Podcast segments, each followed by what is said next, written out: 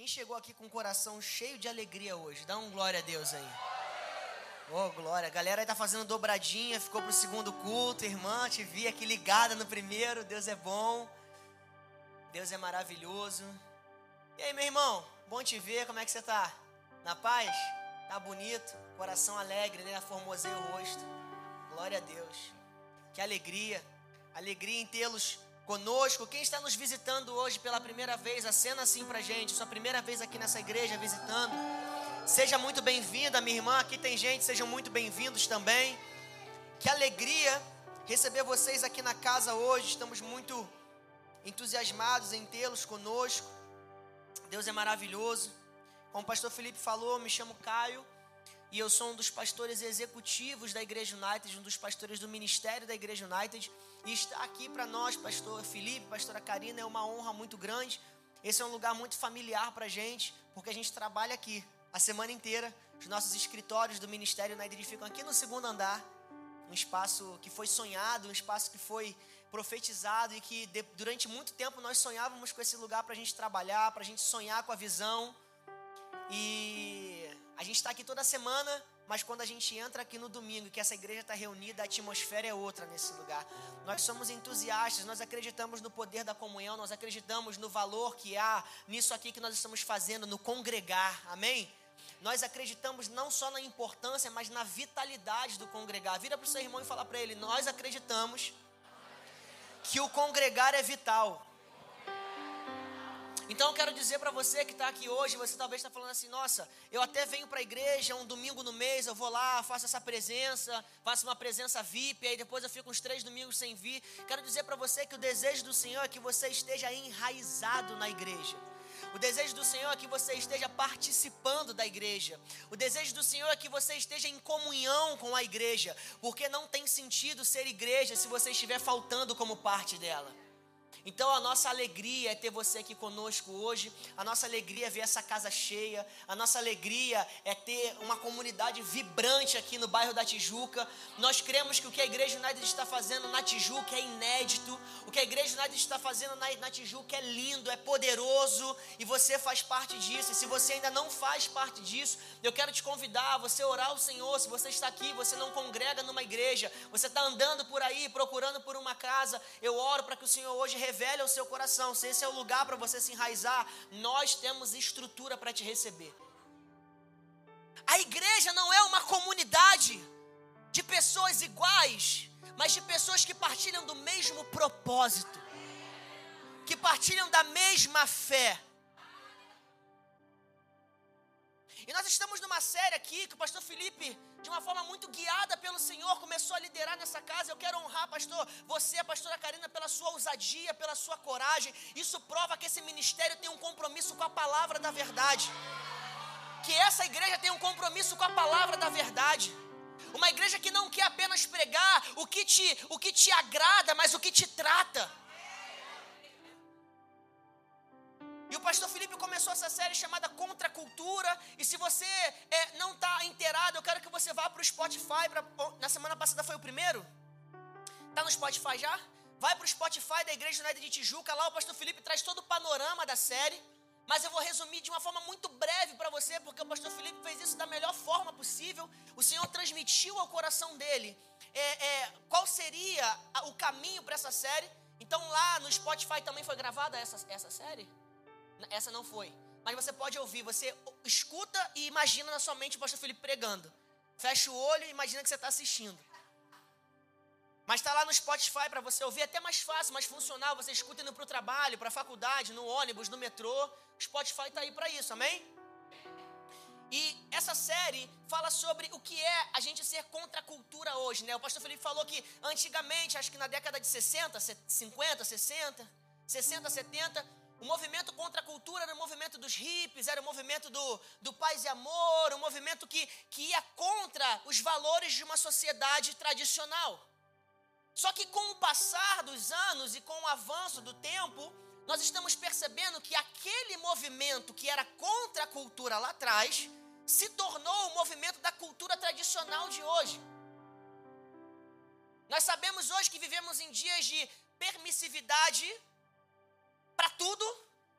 Vivemos em dias hoje onde tudo nos é permitido, onde tudo nos é, é lícito e tudo nos é agradável aos olhos.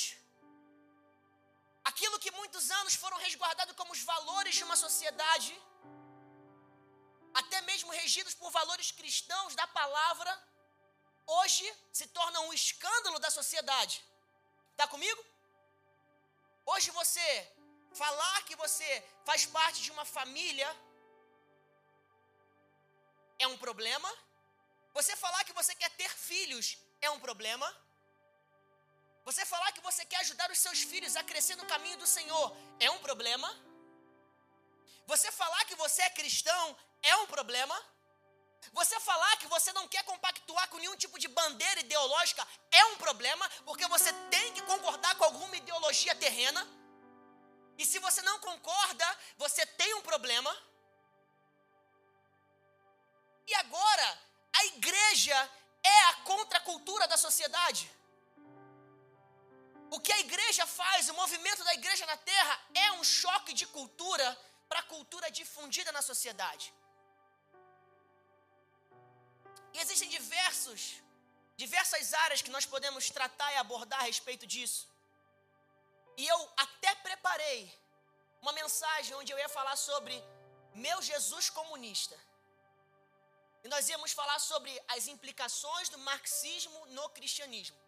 E quem me conhece sabe que eu amo estudar história.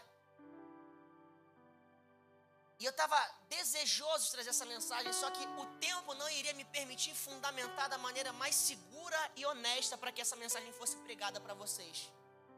Então o Espírito Santo me falou: segura e você vai ter a oportunidade de falar sobre isso. E eu já estou pensando em como fazer isso. A gente está pensando em fazer talvez é, uma classe curta aqui na sala da escola de pastores no ministério para falar sobre isso. Em algum dia da semana, à noite, talvez é um dia antes da EDM acontecer. E os interessados a participarem, eu vou trazer as datas, a gente vai conversar, vou conversar com o apóstolo Josh para a gente ver a melhor forma de fazer isso. E aí a gente vai ter tempo hábil para isso. Talvez dois dias seriam necessários para a gente abordar esses aspectos. Mas de antemão eu posso dizer para você que é impossível, e aqui é onde a contracultura entra. Um cristão se dizer cristão e compactuar com as ideologias marxistas. É impossível você compactuar com ideologias que foram fundamentadas por um homem que é inimigo de Deus, inimigo da igreja, inimigo da sã doutrina bíblica. E aí a gente pode conversar biblicamente falando em breve. E a gente traz essas atualizações. Amém? Mas se você pensou que ia ficar leve hoje, não vai ficar leve. Porque eu sei que a ideia da série era falar sobre questões até mesmo externas. Só que, eu não sei se vocês vão lembrar, mas algumas vezes, vindo aqui na Tijuca, eu falei muito, enfatizei muito sobre um dos maiores perigos da igreja, que é os problemas de infiltração. Onde Satanás, ele tenta atuar de dentro para jogar para fora. Ou seja, ele atua dentro da igreja para tirar a igreja do seu propósito original. Isso foi o que é, é, Apocalipse já denunciava, a revelação dada a João por Jesus já falava sobre isso. Os problemas das igrejas de Pérgamo, de Tiatira, eram problemas que aconteciam de dentro para fora. E hoje eu quero falar com você sobre a contracultura de uma igreja morna. Amém? Se você pode, abra sua Bíblia comigo em Apocalipse capítulo de número 3, versículo de número 15. E aqui nós estamos vendo a carta à igreja de Sardes. E essas cartas provam o diagnóstico, o olhar, a opinião de Jesus a respeito das igrejas. E a respeito da igreja de Sardes, ele diz o seguinte: estas são as palavras daquele que tem os sete Espíritos de Deus e as sete estrelas. Conheço as suas obras. Você tem fama de estar vivo, mas está morto. Esteja atento. Fortaleça o que resta e que estava para morrer, pois não achei suas obras perfeitas aos, meus, aos, aos olhos do meu Deus. Lembre-se, portanto, do que você recebeu e ouviu. Obedeça e arrependa-se. Mas se você não estiver atento, Virei como um ladrão e você não saberá a hora contra, contra virei, não saberá a que hora virei contra você. No entanto, Você tem aí em Sardes uns poucos que não contaminaram as suas vestes. Eles andarão comigo vestidos de branco, pois são dignos. O vencedor será igualmente vestido de branco. Jamais apagarei o seu nome do livro da vida, mas o reconhecerei diante do Pai e dos seus anjos. Aquele que tem ouvidos para ouvir, ouça o que o Senhor diz às igrejas. Agora, pula para o versículo de número 15. E aqui a gente vê a progressão da fala do Senhor. No versículo de número 15, ele diz o seguinte: sobre a igreja de Laodiceia: Conheço as suas obras, sei que você não é frio nem quente. Melhor seria que você fosse frio ou quente. Assim, porque você é morno, não é frio nem quente, estou a ponto de vomitá-lo da minha boca. Então, se você quiser, eu vou te dar duas sugestões de títulos para essa mensagem. O primeiro é Contra a cultura de uma igreja morna ou contra a cultura de uma igreja neutra.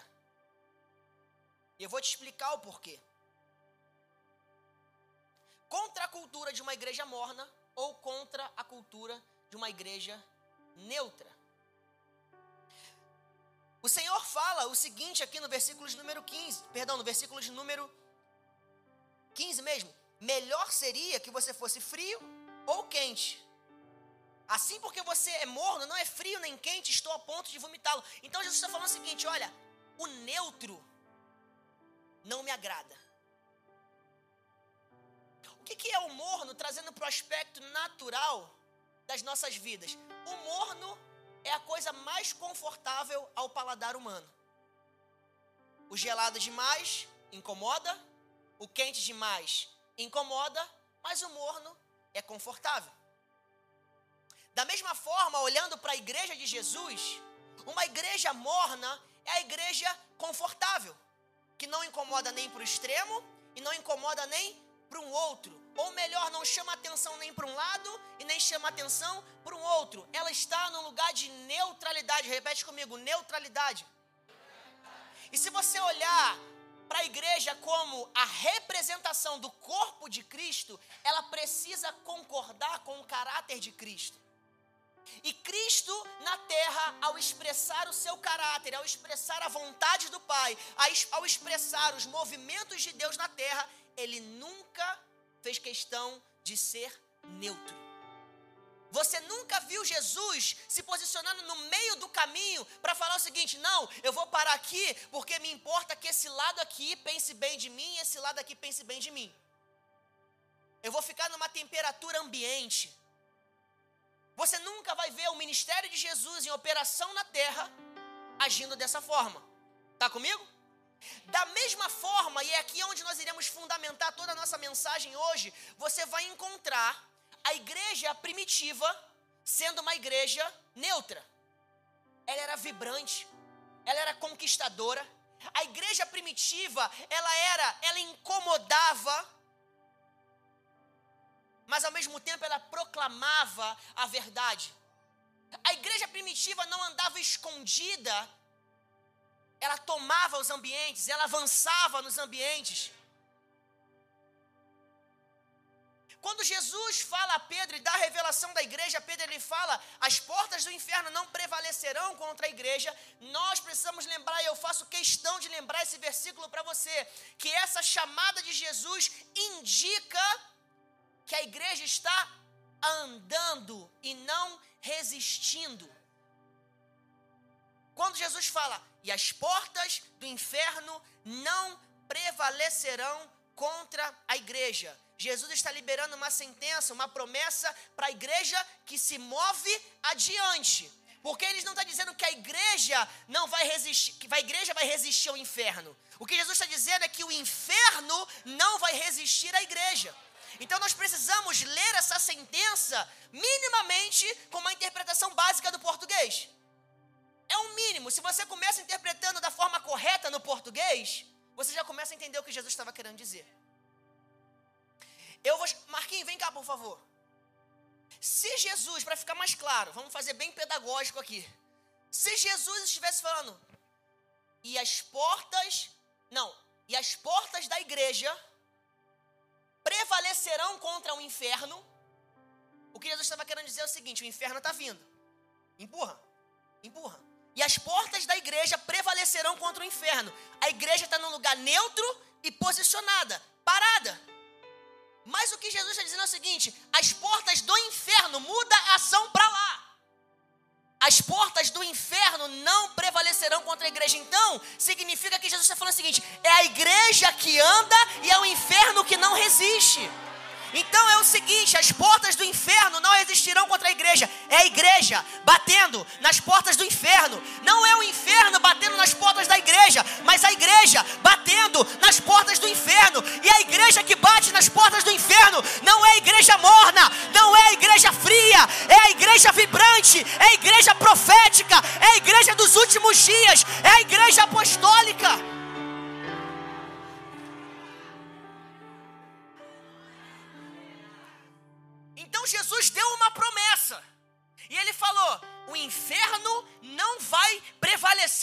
contra a igreja.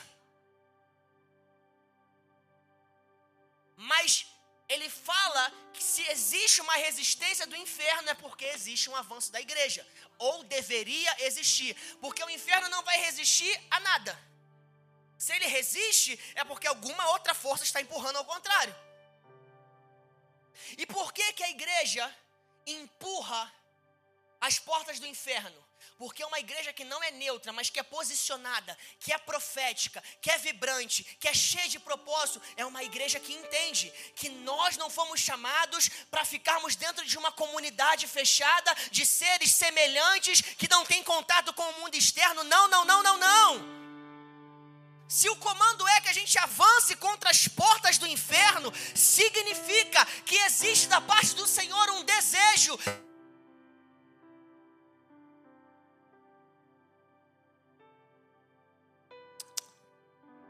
Comigo?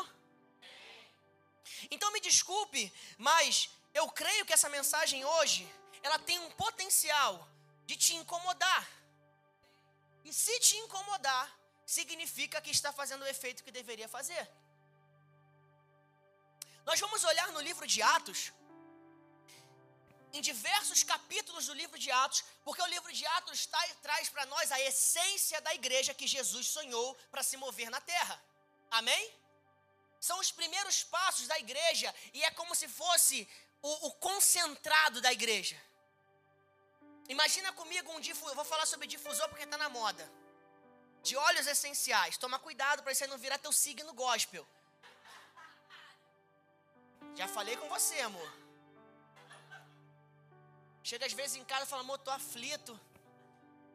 Tô, tô incomodado com algumas coisas. Ela vai falar para eu orar, para falar, lança sobre suas enfermidades. Falou, óleo essencial de jabuticaba, amor. Brincadeira. Mas você imagina a igreja primitiva, imagina um recipiente onde se coloca, um difusor onde se coloca o óleo essencial. E a igreja primitiva é como se tivesse um frasco de óleo essencial, você tira o conta-gota dele, joga o óleo essencial inteiro e liga o difusor. Sem água, sem nada. É, o, é a essência concentrada saindo. Essa era a igreja primitiva, você está entendendo? Porque era fresco, era próximo, as referências, a liderança era de quem andou próximo a Jesus. E por isso que nós cremos que uma igreja bem dirigida nos dias da apostasia é uma igreja dirigida por homens e mulheres que andam próximos a Jesus. A igreja primitiva era vibrante, era fresca, era efetiva, era eficaz no seu propósito, mesmo tendo as suas dificuldades. Você não, eu não estou falando que era uma igreja perfeita, mas era a igreja modelo sabia lidar com as imperfeições, porque o recipiente estava cheio do óleo concentrado. Só que com o passar do tempo, com o avanço das culturas, com o avanço das sociedades, começamos a colocar água para diluir esse óleo. E a essência no vapor que sai desse difusor já não tem o cheiro tão concentrado como tinha antes. E o nosso papel é resgatar um recipiente onde o óleo está concentrado dentro dele, para que o perfume, para que o vapor que saia de dentro dele tenha todas as exatas notas do caráter, do amor, da misericórdia e da graça de Jesus. A intensidade porque às vezes a igreja até traz algumas notas do cheiro de Cristo.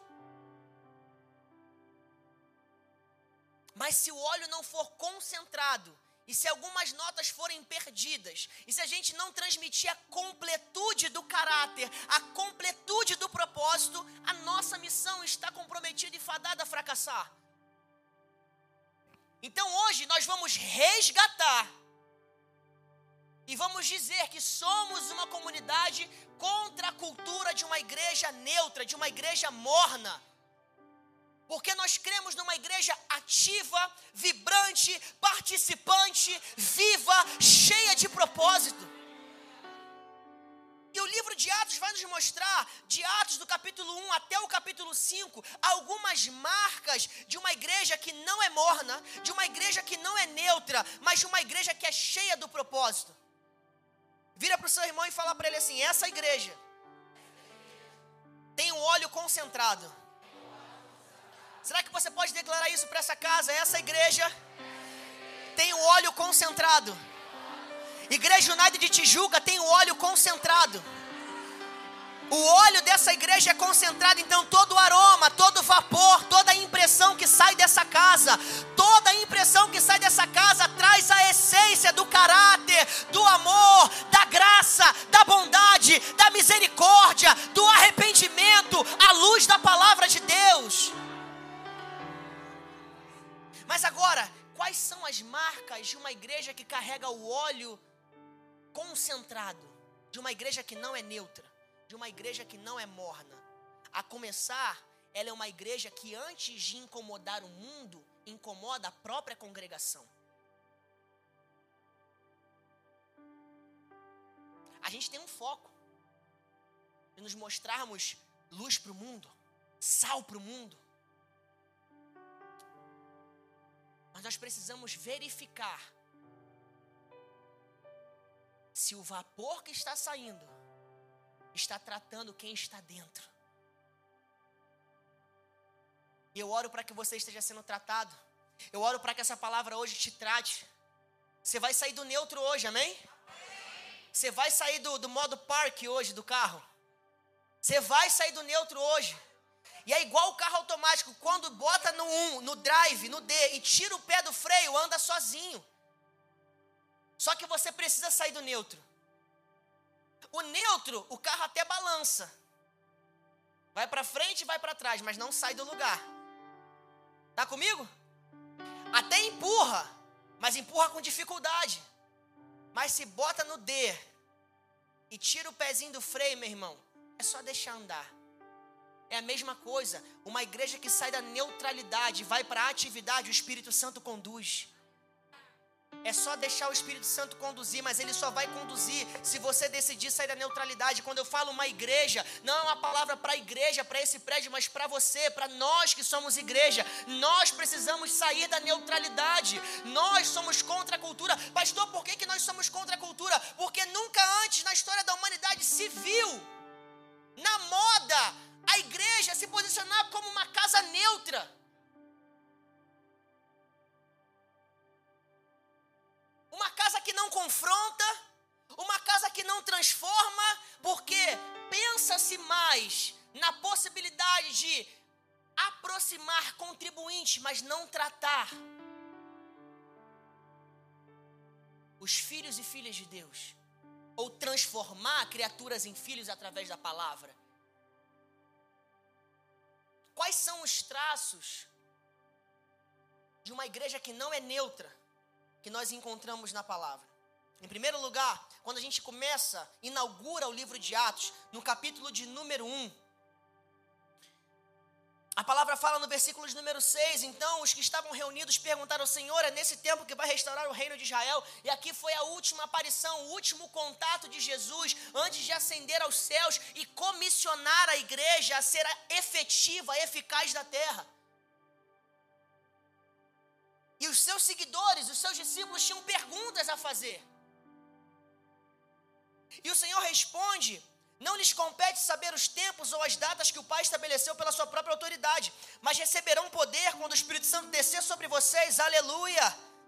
E vocês serão minhas testemunhas em Jerusalém, em toda a Judéia e Samaria, até os confins da terra. Tendo dito isso, foi elevado às alturas enquanto eles olhavam. Repete comigo: enquanto eles olhavam. e numa nuvem o encobriu da vista deles. E eles ficaram com os olhos fixos, repete comigo, olhos fixos. No céu enquanto ele subia. Repete comigo completo, perdão. Olhos fixos no céu. De repente surgiram diante deles dois homens vestidos de branco que lhes disseram: Galileus, por que vocês estão olhando para o céu? Este mesmo Jesus que dentre vocês foi elevado aos céus, voltará da mesma forma como viram subir. E no versículo 12 fala: Então, então esse então é uma consequência, uma continuidade da oração anterior. Concorda comigo?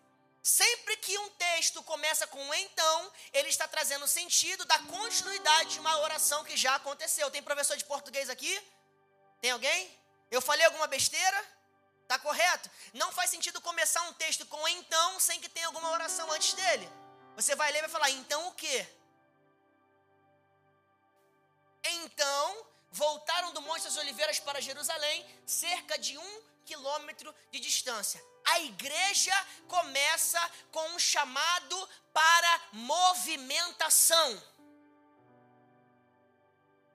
A igreja começa com uma correção à neutralidade. Basicamente, a mensagem que esses homens receberam é o seguinte: sai do neutro e se move para o lugar que eu mandei você se mover. Porque o texto fala que eles ficaram com os olhos fixos nos céus, esperando algo acontecer. E depois que eles são instruídos, ou corrigidos, ou alinhados, a palavra fala que eles voltam para Jerusalém, obedecendo ao comando que Jesus deu. Porque ele falou: espera lá, porque ali vai descer do céu o óleo que vocês precisam para ser um farol de esperança nessa terra. Agora eu te pergunto: se não houvesse o movimento, haveria o avivamento? Choralabacê, cantalaralabaxô.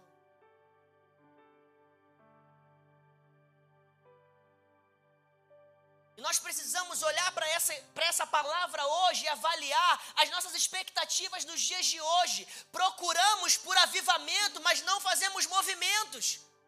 Procuramos para o céu fazer alguma coisa sem antes a gente se mover. Textos e mais textos das Escrituras Sagradas já mostraram que avivamentos aconteceram depois que movimentos aconteceram e não ao contrário. Aquele homem estava num tanque esperando por 38 anos e Jesus fala: O que, que você está fazendo parado? E ele fala: Quando o anjo vem para a água, não consigo me mover. Jesus está olhando para um homem que estava esperando o avivamento sem tentar um movimento.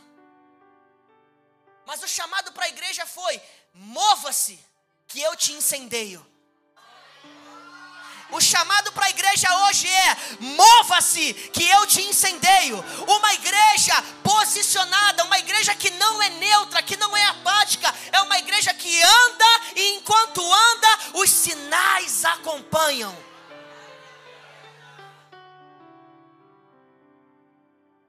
Então, a primeira, o primeiro chacoalhar das estruturas que nós recebemos para nós, para que nós não sejamos uma igreja neutra, é que nós fomos convidados a estarmos em movimento.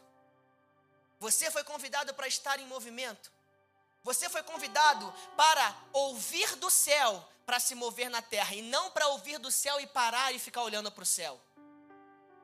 Toda vez que o céu fala sobre a sua vida, sobre o seu chamado, sobre o seu propósito, o céu declara para que você se mova na terra. O céu não declara para que você apenas contemple, não é de contemplação que o homem vive nos dias de hoje, é de movimento. O tempo da contemplação chegará quando nós estivermos na glória.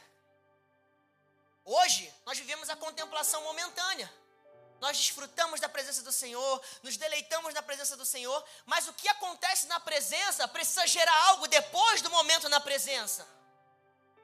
Porque senão a gente poderia viver como monge, só meditando, só vendo a glória, só vendo o céu aberto e nada acontecendo. Mas esse não é o convite para uma igreja posicionada. Uma igreja posicionada recebe a palavra do Senhor que fala: mova-se e eu te incendeio. É por isso que algumas vezes vai ser necessário uma igreja posicionada fazer movimentos e andar para frente e se posicionar e caminhar e marchar. Para que então veja o Senhor incendiar, isso é a prova de caminhar pela fé. Porque uma igreja que caminha pela fé não é uma igreja que caminha esperando ter chão para avançar. Mas é uma igreja que tem suficientemente dela a palavra do Senhor. E se eu tenho a palavra, se eu tenho uma opinião do céu, se eu tenho uma direção do céu, eu tenho o que eu preciso para me mover. Seja assim para essa igreja, seja assim para a sua vida. Você não precisa do chão, você precisa da voz que vem do céu e testemunha o seu coração. Então, a gente começa em Atos 1 vendo uma chamada para sair da neutralidade. Tá comigo? Depois disso, a palavra continua dizendo, no livro de Atos, ainda no capítulo de número 1, no versículo de número 15. Naqueles dias, Pedro levantou-se entre os irmãos, um grupo de 120, e disse: Irmãos, era necessário que se cumprisse as escrituras, que o Espírito Santo predisse pela boca de Davi a respeito de Judas, que serviu de guia aos que prenderam a Jesus. Ele foi contado como um dos nossos e teve participação nesse ministério. E aí fala sobre a recompensa que Judas recebeu. Todos, todos em Jerusalém ficaram sabendo disso, de modo que na língua deles esse campo passou a se chamar de Aceldama, isso é, campo de sangue, falando sobre a morte de Judas. E prosseguiu Pedro, está escrito no livro de Salmos: fique deserto o lugar da sua habitação e não haja ninguém que nele habite. E ainda disse que outro ocupe o seu lugar.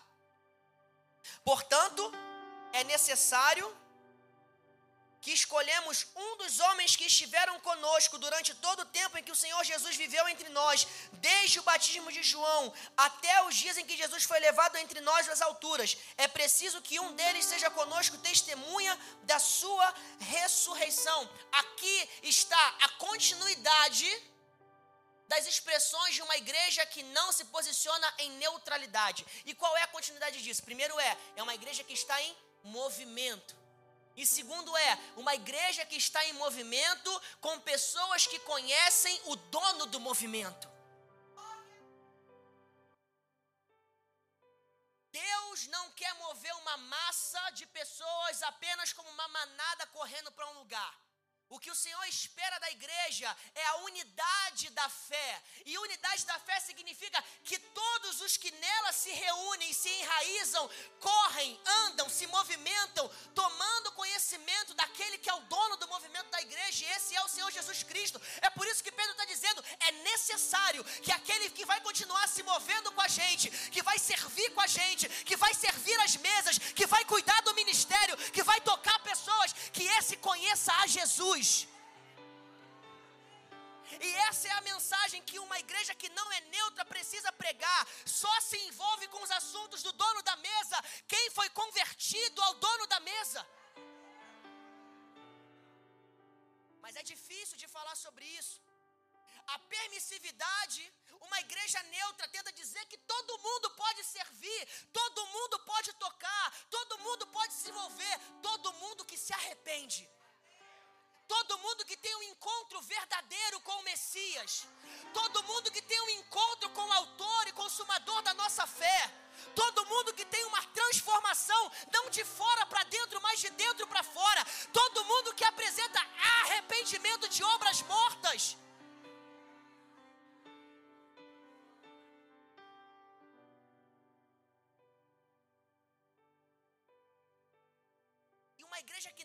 Neutra precisa falar sobre isso, porque mais interessado do que o serviço das suas mãos, estamos nós interessados no seu nome selado e escrito no livro da vida. De nada vai valer servirmos, gastarmos as nossas vidas servindo a obra e no final não ter um encontro com o autor e consumador da obra. Então Pedro está olhando e falando: para o movimento continuar de uma forma saudável, quem vai entrar nele precisa conhecer o dono dele para a igreja continuar se movendo e para que todos nós estejamos nos mesmos passos, na mesma marcha, aquele que entra precisa ter um encontro com aquele que liderou esse mover. E é uma coisa que nós precisamos falar, irmãos. Porque isso não é uma regra da igreja, é a lei de Deus. Isso não é e não deveria ser um padrão de ministério X, mas de outro não. É questão de igreja para igreja. Não, não, não, não, não. Envolvimento com a obra de Deus precisa vir como consequência de conversão do coração ao Senhor. Mas uma igreja neutra não vai querer falar sobre isso.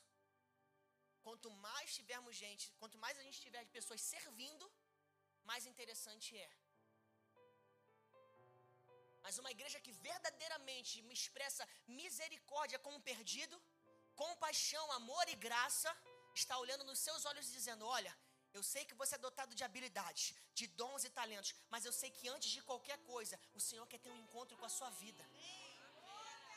Antes de te ver tocando guitarra tão bem como você toca, o Senhor quer ver o teu casamento restaurado. Olha, eu sei que você tira foto bem demais, mas antes de ver você fotografando para o Senhor, a gente quer ver o mais lindo registro seu de você lavado com o sangue de Jesus. Olha, eu sei que você fala bem, você tem o dom da oratória, você se expressa bem, está todo mundo na igreja comentando que quando você abre a boca para falar, você fala bem demais. Mas antes de você abrir a boca para falar bem para o público, abre a tua boca e confessa Jesus como Senhor e Salvador da sua vida. Não, a igreja não inventou isso. Romanos 8 vai dizer: todo aquele que confessar Jesus será salvo.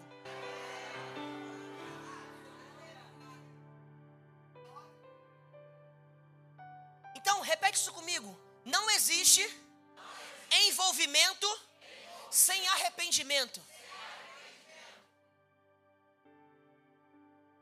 A Bíblia fala no versículo 26: Então tiraram as sortes, e a sorte caiu sobre Matias. Assim ele foi acrescentado aos onze apóstolos. Mas você entendeu, em primeiro lugar, qual foi o critério que Pedro lançou para que houvesse a completude do time? Deixa eu dizer uma coisa para você: no time de Deus, todo mundo é titular. No time de Deus não tem banco de reserva. Todo aquele que crê, reconhece e se converte, se torna titular no time de Deus. Fala pro teu irmão, no time de Deus, todo mundo é titular. Não tem pereba. Não tem perna de pau. Não tem ruim de bola quem se arrepende, entra em campo. Essa é a maior prova de que Jesus está interessado primeiro no teu coração do que nas tuas mãos. Ele está falando o seguinte: olha, deixa eu te tratar primeiro e depois você entra. A Bíblia não fala que quando Pedro foi escolher aquele que ia se acrescentar aos doze, falou assim: olha, pega aquele que fala bem pega aquele que tem influência entre os judeus, pega aquele que se veste diferente, pega aquele que tem um diploma. Não, não, não, não, não. Falou, pega aquele que conheceu Jesus, pega aquele que andou com ele, chama aquele que viu o batismo, chama aquele ressurreição. Então, para compor o time de Deus, não é o que eu tenho que me faz entrar em campo, mas é o que eu recebo. Pastor, mas eu não sei fazer nada. Como é que eu faço parte de uma comunidade na fé? Pastor, mas eu não sei cantar. Pastor, mas eu não sei pregar. Sabe respirar? Sabe falar? Sabe abrir a boca? Já está parte do time. Pastor, mas eu vejo que tem gente que fala bem, eu vejo que tem gente que tem habilidade com teclado, eu vejo que tem gente que é comunicativa, que sabe falar com as pessoas. Eu não sei muito bem, pastor, eu estou todo aqui largado, eu não sei falar direito, eu não sei de nada. Se converteu, está no time.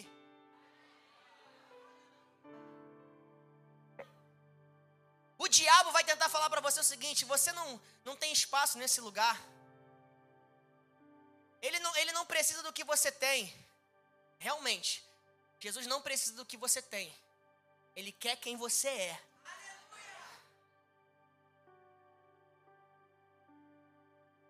Então, meu irmão, faz que nem eu quando eu era adolescente no time da escola. Coloca o meião, compra a chuteira nova, que quem é ruim de bola compra a chuteira nova. Compra a chuteira nova, compra o meião mais caro, a caneleira mais bonita, coloca o aparato todo. Quem é ruim de bola vai todo emperequetado jogar bola. A diferença é que no time da escola o professor ficava falando para mim assim, ó, calma que tu vai entrar. Me formei, fui para a faculdade e não entrei até agora. No time de Deus, conheceu a ele, professor, tô pronto, entra.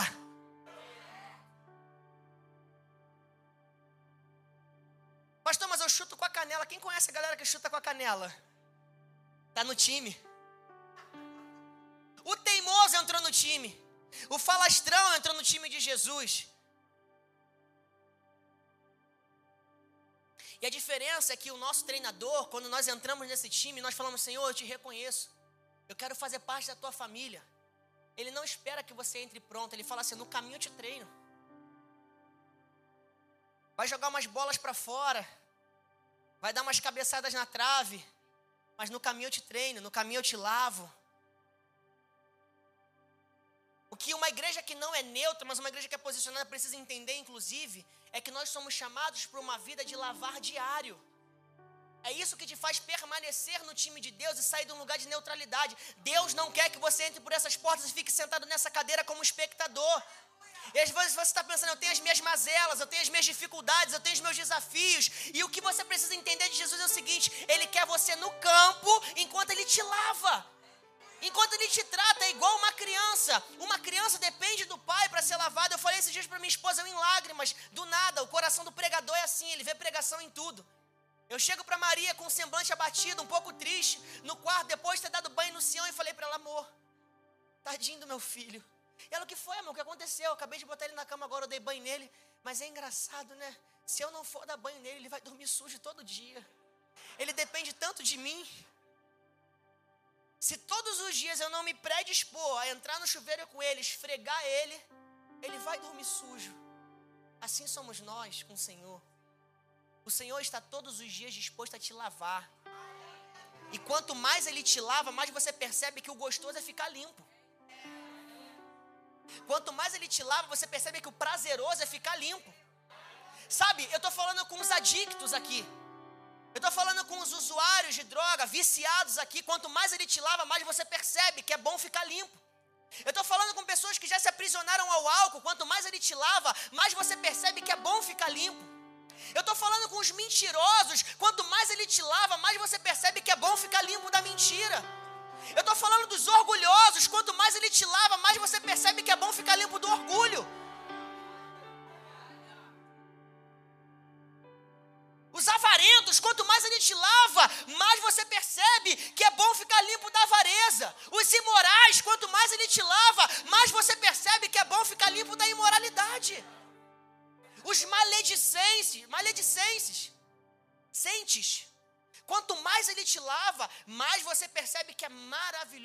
livre da maledicência.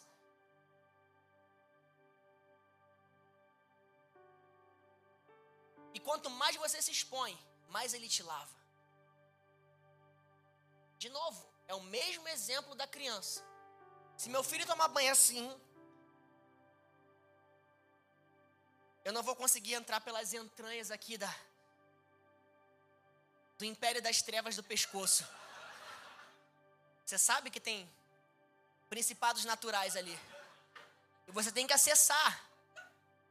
Quando eu falo filho, levanta o pescoço. É a hora que meus olhos brilham. Eu falo, eu vou, vou brincar aqui agora. Eu encho a mão de sabão e venho. E é um prazer fazer aquilo ali. Eu sei que eu estou limpando ele.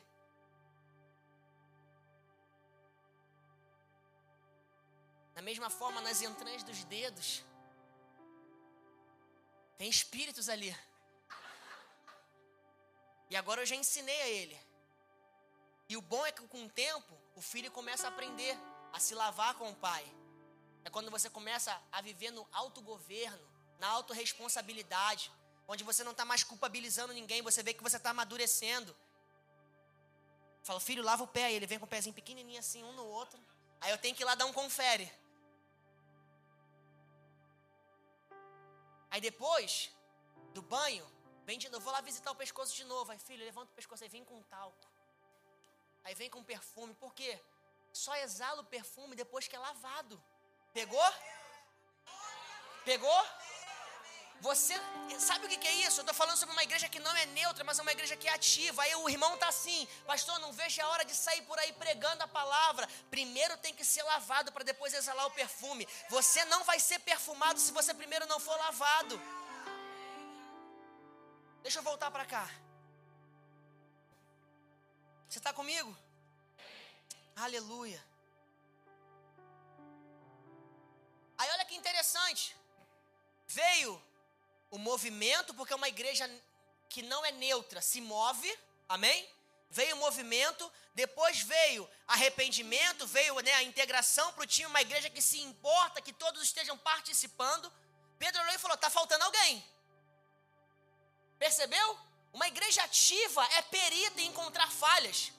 Um assento vazio é uma questão a ser resolvida. Uma igreja ativa, uma igreja vibrante, uma igreja que ama o congregar, que ama a comunhão, quando vê um assento vazio, escuta isso, igreja. Isso não é o pastor que nota, é a igreja que percebe. Um assento vazio é uma questão que precisa ser resolvida. Pedro olhou e falou: está faltando alguém. Não dá para botar o time em campo faltando um. E o time é composto. Aí há dos dois Poder vem do céu. Por quê? O Espírito Santo ia descer em Jerusalém. Então eles voltam, então eles se movem para o lugar da promessa. E quando eles chegam no lugar da promessa, a promessa vem sobre eles, se cumprindo aquilo que o Senhor falou que ia se cumprir. Logo em seguida, do derramar do Espírito Santo, e esse é mais um traço que você precisa notar: uma igreja que não é neutra é uma igreja que é avivada. É por isso que eu falo: igrejas avivadas não são igrejas com doutrina X e doutrina Y. Avivamento na casa é lei do céu para a igreja na terra.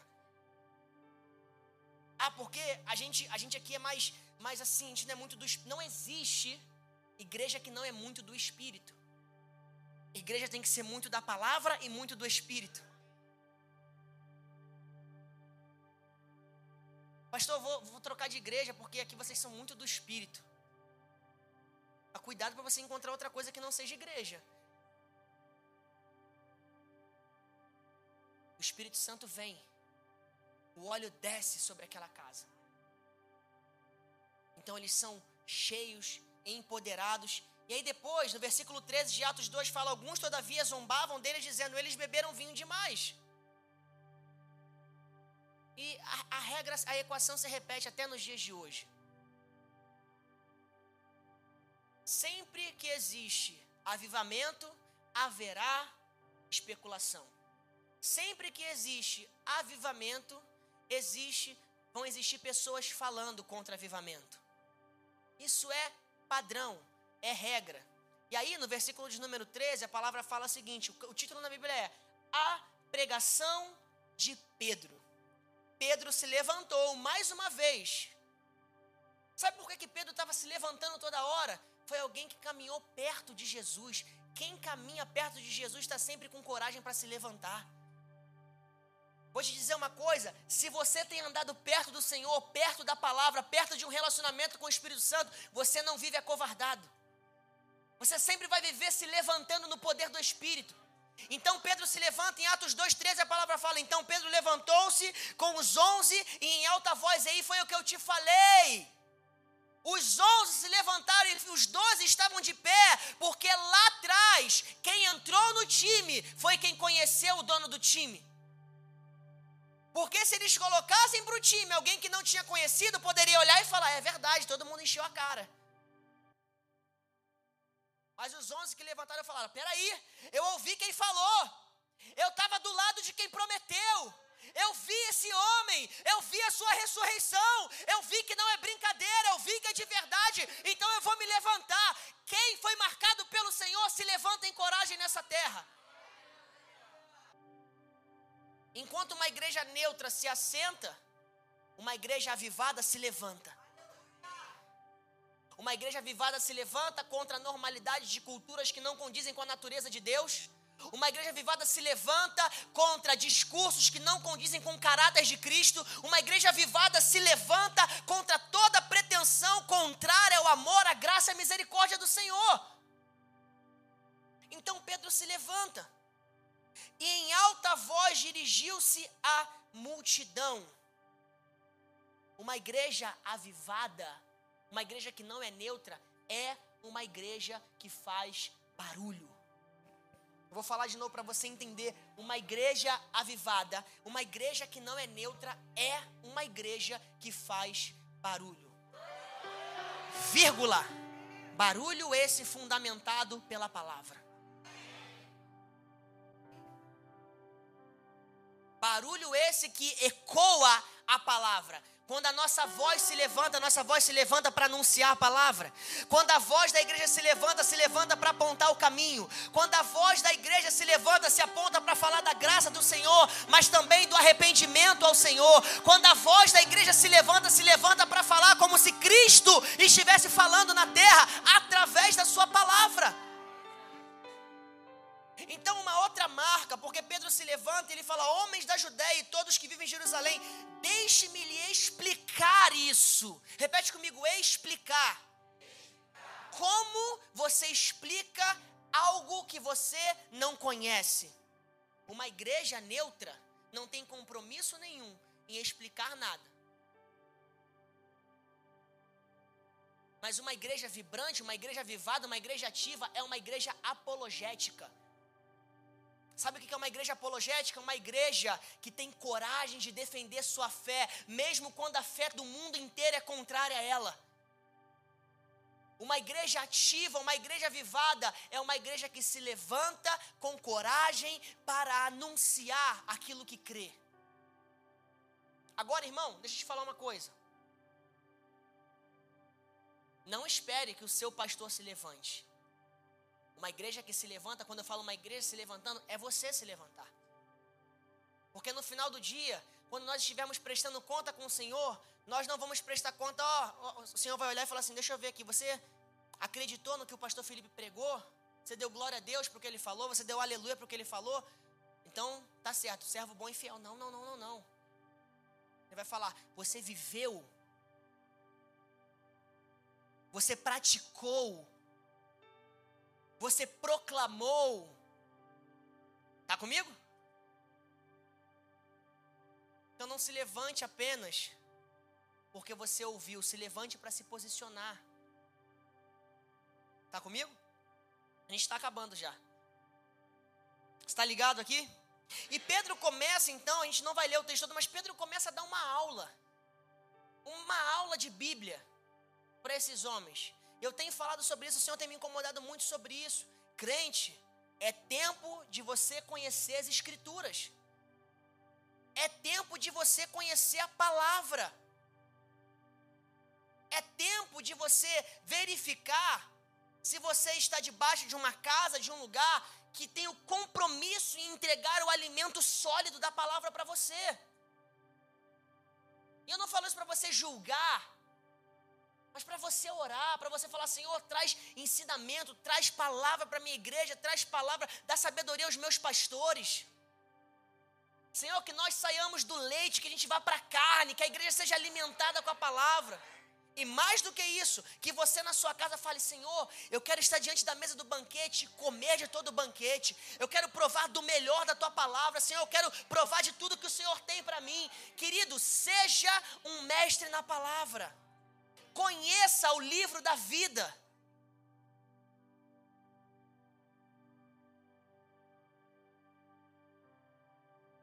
Eu vou te falar uma coisa, talvez para te incomodar, mas talvez para te fazer refletir. Se eu perguntar para todos vocês, líderes que estão aqui, querido, fala para mim rapidinho. E não é para fazer prova, mas é para você avaliar se você tem se alimentado das Escrituras. Conta para mim a história do povo de Deus resumidamente, até chegar em Jesus. Pastor, o povo pecou. O povo pecou, começou assim. A multidão lá no jardim. Pastor, o povo pecou, ficou distante de Deus, aí Deus enviou Jesus, salvou a humanidade. Fala para mim sobre os patriarcas. Onde nasceu a fé bíblica? Onde nasceu a origem de Jesus. Se você é filho, Eu não sei você. Mas eu, eu posso falar para você qual é a história do meu pai. Você conhece seu pai, não conhece? Ó, meu pai, Alexander Pinto Coelho, nasceu em Rocha Miranda, mais precisamente na comunidade do Faz Quem Quer. Aí depois ele se mudou para Petrópolis, ficou um tempo em Petrópolis, depois voltou para Rocha Miranda, estudou no Colégio Salesiano, depois de estudando no Colégio Salesiano, é, passou no ano de 1995 para o concurso do Corpo dos Bombeiros, serve até hoje 27 anos como bombeiro militar, vai se aposentar no ano que vem, tem cinco, quatro filhos, Caio, Daniel, Manuela e Pedro, casado com a Daniela, 26 anos, a filho do Cosme de Almeida Coelho. O meu avô, o pai dele agora mora em Ponta Negra, minha avó mora aqui, eles são separados hoje, tem, são casados com outras pessoas, enfim. Eu estou falando para você a história do meu pai. Qual é a história do seu Deus e do seu povo? Isso não é sobre ser teólogo, querido. Isso não é sobre ser intelectual. É sobre você querer conhecer de onde você veio. É você querer conhecer onde você foi gerado. É você querer conhecer o plano de Deus que mudou tua história, mudou tua família, mudou o destino da tua casa. Onde começou isso? Do nada? Foi uma filosofia. Ser ou não ser, eis a questão. Nasceu o homem redimido. Pastor, eu sei que um dia eu ouvi de Jesus, me arrependi e estou servindo a Jesus. Bacana. Mas vai lá ser inspirado pela palavra.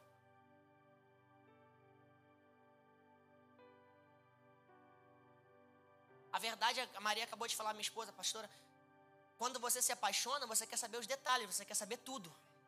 Não é verdade? Quem aqui lembra de quando foi o primeiro amor, apaixonado, no começo do, caso, do namoro? Levanta a mão aí. Levanta. Ih, todo... não lembra. Meu irmão, tu sabia a hora que saía da faculdade ou do colégio? Sabia o que agradava, o que não agradava? Sabia os melhores passeios? Quem se apaixona quer saber os detalhes. Onde estão os apaixonados pelo, pelo Senhor aqui? Os apaixonados pelo Senhor querem saber o detalhe da história de Deus. Isso toca muito no que o pastor Felipe falou sobre escatologia. Por que, que não queremos estudar sobre a volta do Senhor? Se eu sou apaixonado por Ele, eu quero saber como vai ser a volta. Eu quero saber como vai ser o arrebatamento. Eu quero me preparar para esse tempo. Eu quero saber que tanto que Deus fala de Israel na Bíblia, por que, ele fala tanto de Israel? Por que ele fala tanto que ama Israel? Por que, Israel pisou tanto em Deus na história? Por que, que Israel virou tantas coisas para Deus? Por que, que Deus ainda assim tem promessa para Israel? Que Deus é esse? E aí, quando você vai entender sobre a relação de Deus com Israel, aí que você tem um encontro profundo com o caráter de amor de Deus. Nada é em vão na palavra, querido.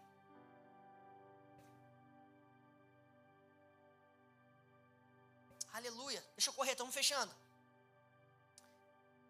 No capítulo 3, você vê Pedro chegando na porta do templo com João, e a palavra fala que um homem estava sendo levado à porta do templo chamada Formosa, um aleijado de nascença que era colocado todos os dias ali. Vendo Pedro e João entrar no templo, pediu esmola. Repete comigo: pediu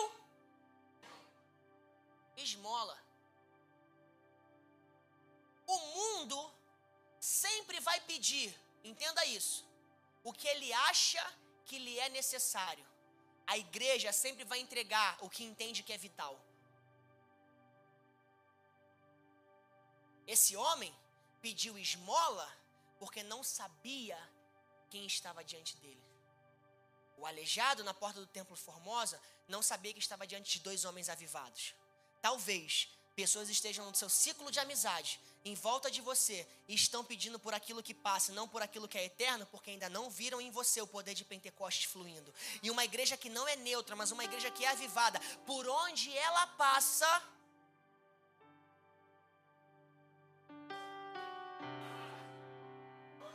As necessidades começam a ser refinadas. Na tua casa, se não pediram ainda para você impor as mãos sobre um parente para orar, talvez seja porque não encontraram o poder pentecostal fluindo através da tua vida.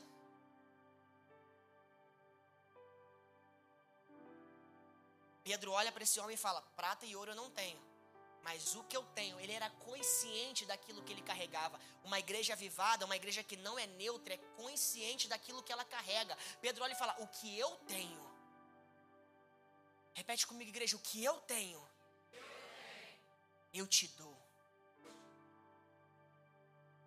O que você tem? Aleluia. Aleluia. Uma igreja que é avivada, que não é neutra, ela não só é consciente do que ela carrega, como ela é ousada naquilo que ela carrega. Sabe? Não adianta a gente falar por aí que somos avivados, mas não nos movermos através do avivamento. Pedro falou: "O que eu tenho eu te dou.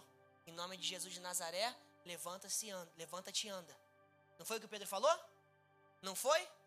E a gente fala isso o tempo todo. Senhor, eu creio que és um Deus que faz milagres. É possível ser uma igreja neutra cantando isso? Porque só falar, só cantar e não manifestar te faz ser neutro. Milagres eu já vi, não tem como, já vi câncer ser curado, já viu mesmo? E através da sua vida? Porque o poder pentecostal não pode ser um conto de fábula para o crente. Precisa ser a realidade que flui através da sua mão. Não pode ser apenas uma coisa inspiradora para o cristão, queridos. Não pode ser apenas uma coisa que te faz ficar empolgado, precisa ser uma coisa que faz com que o morto ressuscite. Não pode ser uma coisa apenas que te faz pular no louvor, mas precisa fazer com que uma pessoa que não andava passe a andar. Não pode ser apenas uma coisa que te faz chorar no meio de uma canção, que te faz vibrar no meio de uma palavra, mas como eu sempre disse, alguma coisa precisa acontecer, porque quem é você depois da noite de domingo? Pastor, por Porque Pedro olha para ele e Pedro não só declara, em nome de Jesus, levanta-te anda. Não, não, não. O texto continua e vai dizer: E tomando o homem pela mão, o colocou de pé. Pedro era tão convicto que ele não parava no que ele falava, ele agia através daquilo que ele falava. Pedro nem esperou para ver se o cara realmente entendeu. Pedro falou: Eu sou tão cheio do que eu creio, eu sou tão possuído pelo poder de Deus, eu sou tão avivado que a palavra que eu declaro, eu te puxo para ela.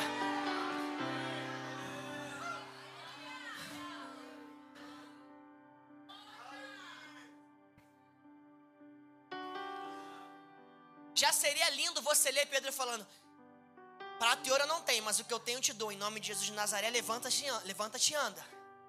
E Pedro seguiu para o templo. Coisa linda, pastor. Pedro cheio de autoridade. Cheio de ousadia. Se você tem ousadia na fala, mas não tem ousadia na, na ação, algo está estranho. Pedro falou e agiu. Caraca, isso incomoda muita gente. Isso incomoda muito, incomoda a gente, incomoda a gente na nossa empolgação, é verdade. Tem gente que olha estranho. A gente fala assim: "Ah, pastor, mas não é bem assim não". Ou é ou não é, meu irmão. Ou é Bíblia ou não é. Ou é Bíblia ou não é.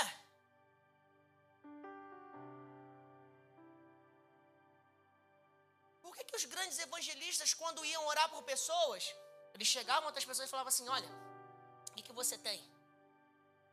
Ah, eu tenho isso, isso e aquilo. Tá, vamos orar. Aquela pausa constrangedora de três segundos. E aí, melhorou? Sabe o que é isso? Uma pessoa cheia de convicção do que carrega. Igreja, deixa eu falar uma coisa séria para você. É fácil encher a boca para falar sobre a palavra e não esperar pela manifestação. É fácil. É fácil. É fácil para todo mundo, para ministro, para crente, para frequentador de igreja, para todo mundo é fácil está com uma dor de cabeça, Marquinhos? Senhor, e, deixa eu falar uma coisa para você: quantos de nós não fazemos isso? Você pode ser sincero comigo? Quantos de nós não fazemos isso? A gente usa até disso como jargão. E vou falar isso para você, como um representante desse ministério, usamos isso como jargão para falar que cremos em cura. Só para poder falar assim, estamos alinhados. Eu falo assim, ah, estou com dor de cabeça, curado em nome de Jesus, irmão. E a gente vira. É verdade ou não é? Constantemente a gente faz isso. Mas eu nunca vou me esquecer. esse homem, esse amigo, esse irmão marcou minha vida. Pastor Lucas Paulo. Quantas foram as vezes em que ele co-pastoreou comigo o campus de Vila da Penha? E diversas foram as vezes que ele me constrangeu. Falei, hoje está difícil, estou com a cabeça explodindo, uma enxaqueca. E eu via que ele já me olhava estranho. Falava, vai me parar. E do nada ele veio, pastorzão, deixa eu falar contigo. Deixa eu orar com você. E claro, eu já ficava assim, ele vai me perguntar se melhorou. E ele orava. E aí eu, eu tentava ficar de olho fechado, tipo assim, vou ficar na presença. Para ver se ele vai embora. E eu abri o olho e estava na minha frente, igual um fantasma parado. Com o olho bem arregalado para mim. E aí, pastor, melhorou? Irmão, ainda não. Vamos orar de novo. Eu tenho memórias de histórias em que ele orou por mim por cinco vezes. E eu tenho testemunho de eu ter sido curado.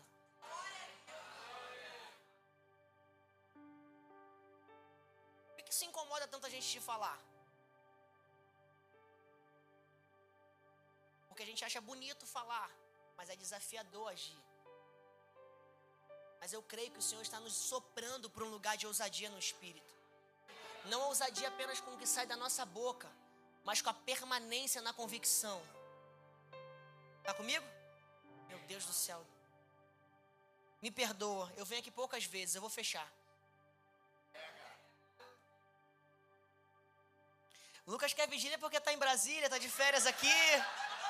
Amanhã não trabalha. A gente vai encerrar aqui, o Lucas vai ficar comigo aqui hoje.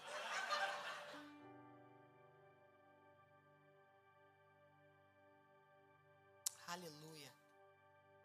Capítulo de número 5 perdão, desculpa. Capítulo de número 2, versículos número 42. Nós voltamos aqui um pouquinho. A comunhão dos cristãos. Você conhece esse texto? Dedicavam ao ensino dos apóstolos, a comunhão a partir do pão e as orações. Todos estavam cheios de temor e muitas maravilhas e sinais eram feitos pelos apóstolos que criam, mantinham-se unidos e tinham tudo em comum. A comunhão dos cristãos. Eles se dedicavam uma igreja que não é neutra, mas é uma igreja avivada, é uma igreja posicionada, é uma igreja que coloca empenho na comunhão. O assunto mais importante para a igreja é estar empenhada na comunhão. Isso é pauta da sua oração? Isso é pauta das nossas orações? Empenhados na comunhão. Oramos pelos irmãos que estão distantes. Buscamos estratégias para alcançar os que ainda não estão aqui. Estamos empenhados, nos dedicamos. Dedicar significa você voltar toda a sua atenção para um assunto. Uma igreja que não é neutra entende que é uma questão séria a ser conversada, a questão da comunhão. Amém? E por fim, não menos importante, é que em Atos capítulo 5, conta uma história muito maravilhosa e empolgadora de Ananias e Safira. Uma história que inspira a gente. E, e, nos dias de hoje é bom que essa história nos inspire. Porque uma igreja neutra tem problema em falar sobre temor ao Senhor. Uma igreja neutra tem problema em falar sobre consequências do não arrependimento. Uma igreja neutra tem questões, tem problemas, tem ressalvas para falar sobre as consequências de um homem que não se arrepende. Mas uma igreja posicionada lê Atos 5. Não estamos falando da lei, estamos falando da graça. Estamos falando de o que acontece depois de Malaquias. Está comigo? Um homem reteve parte do dinheiro para si das terras que venderam, sabendo disso também sua mulher, e o restante levou e colocou ao pé dos apóstolos. Então perguntou Pedro: Ananias, como você permitiu que Satanás enchesse o seu coração ao ponto de você mentir ao Espírito Santo e guardar para si uma parte do dinheiro que recebeu pela propriedade? Entenda isso: uma igreja posicionada, uma igreja avivada, é uma igreja que trata problemas profundos com facilidade, porque não é a força do braço que cuida, mas são os dons em operação. Pedro não levantou uma série de investigadores para saber o que, que Ananias tinha feito. Pedro não pediu para o presbitério da igreja investigar o que, que Ananias estava fazendo com o dinheiro do terreno.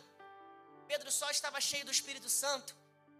E uma palavra do Senhor veio e revelou discernimento de espírito, estava em operação naquele lugar. E ele discerniu que um espírito maligno tomou conta do, do coração desse homem.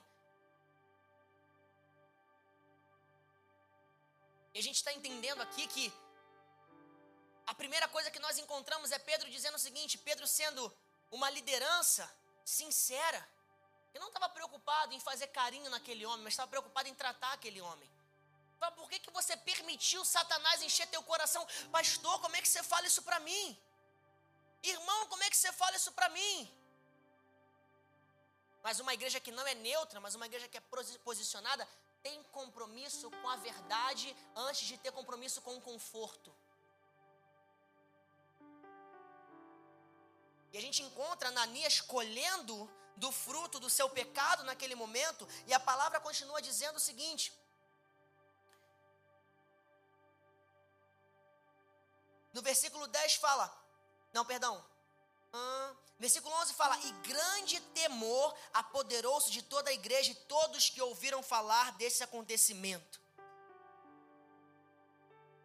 Uma igreja posicionada e uma igreja que preza pela verdade é uma igreja que tem os dons em operação, que tem o Espírito Santo como dono do lugar.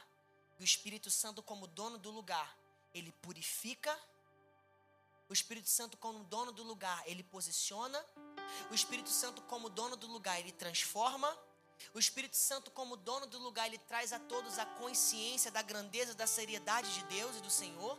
O Espírito Santo, como dono do lugar, enche os nossos corações de temor e de compromisso pela obra, e uma igreja neutra não vai falar isso para você, ele vai falar o seguinte: ó, continua com as tuas mazelas, continua com os teus pecados, continua omitindo o que você precisa omitir, e você não precisa tratar nada, tanto faz o que acontece, mas uma igreja que tem os olhos do Senhor como chamas de fogo ao redor da congregação, é uma igreja que está sempre zelando pela purificação do ambiente. Não queremos falar, mas precisamos falar. O desejo do Senhor é nos transformar.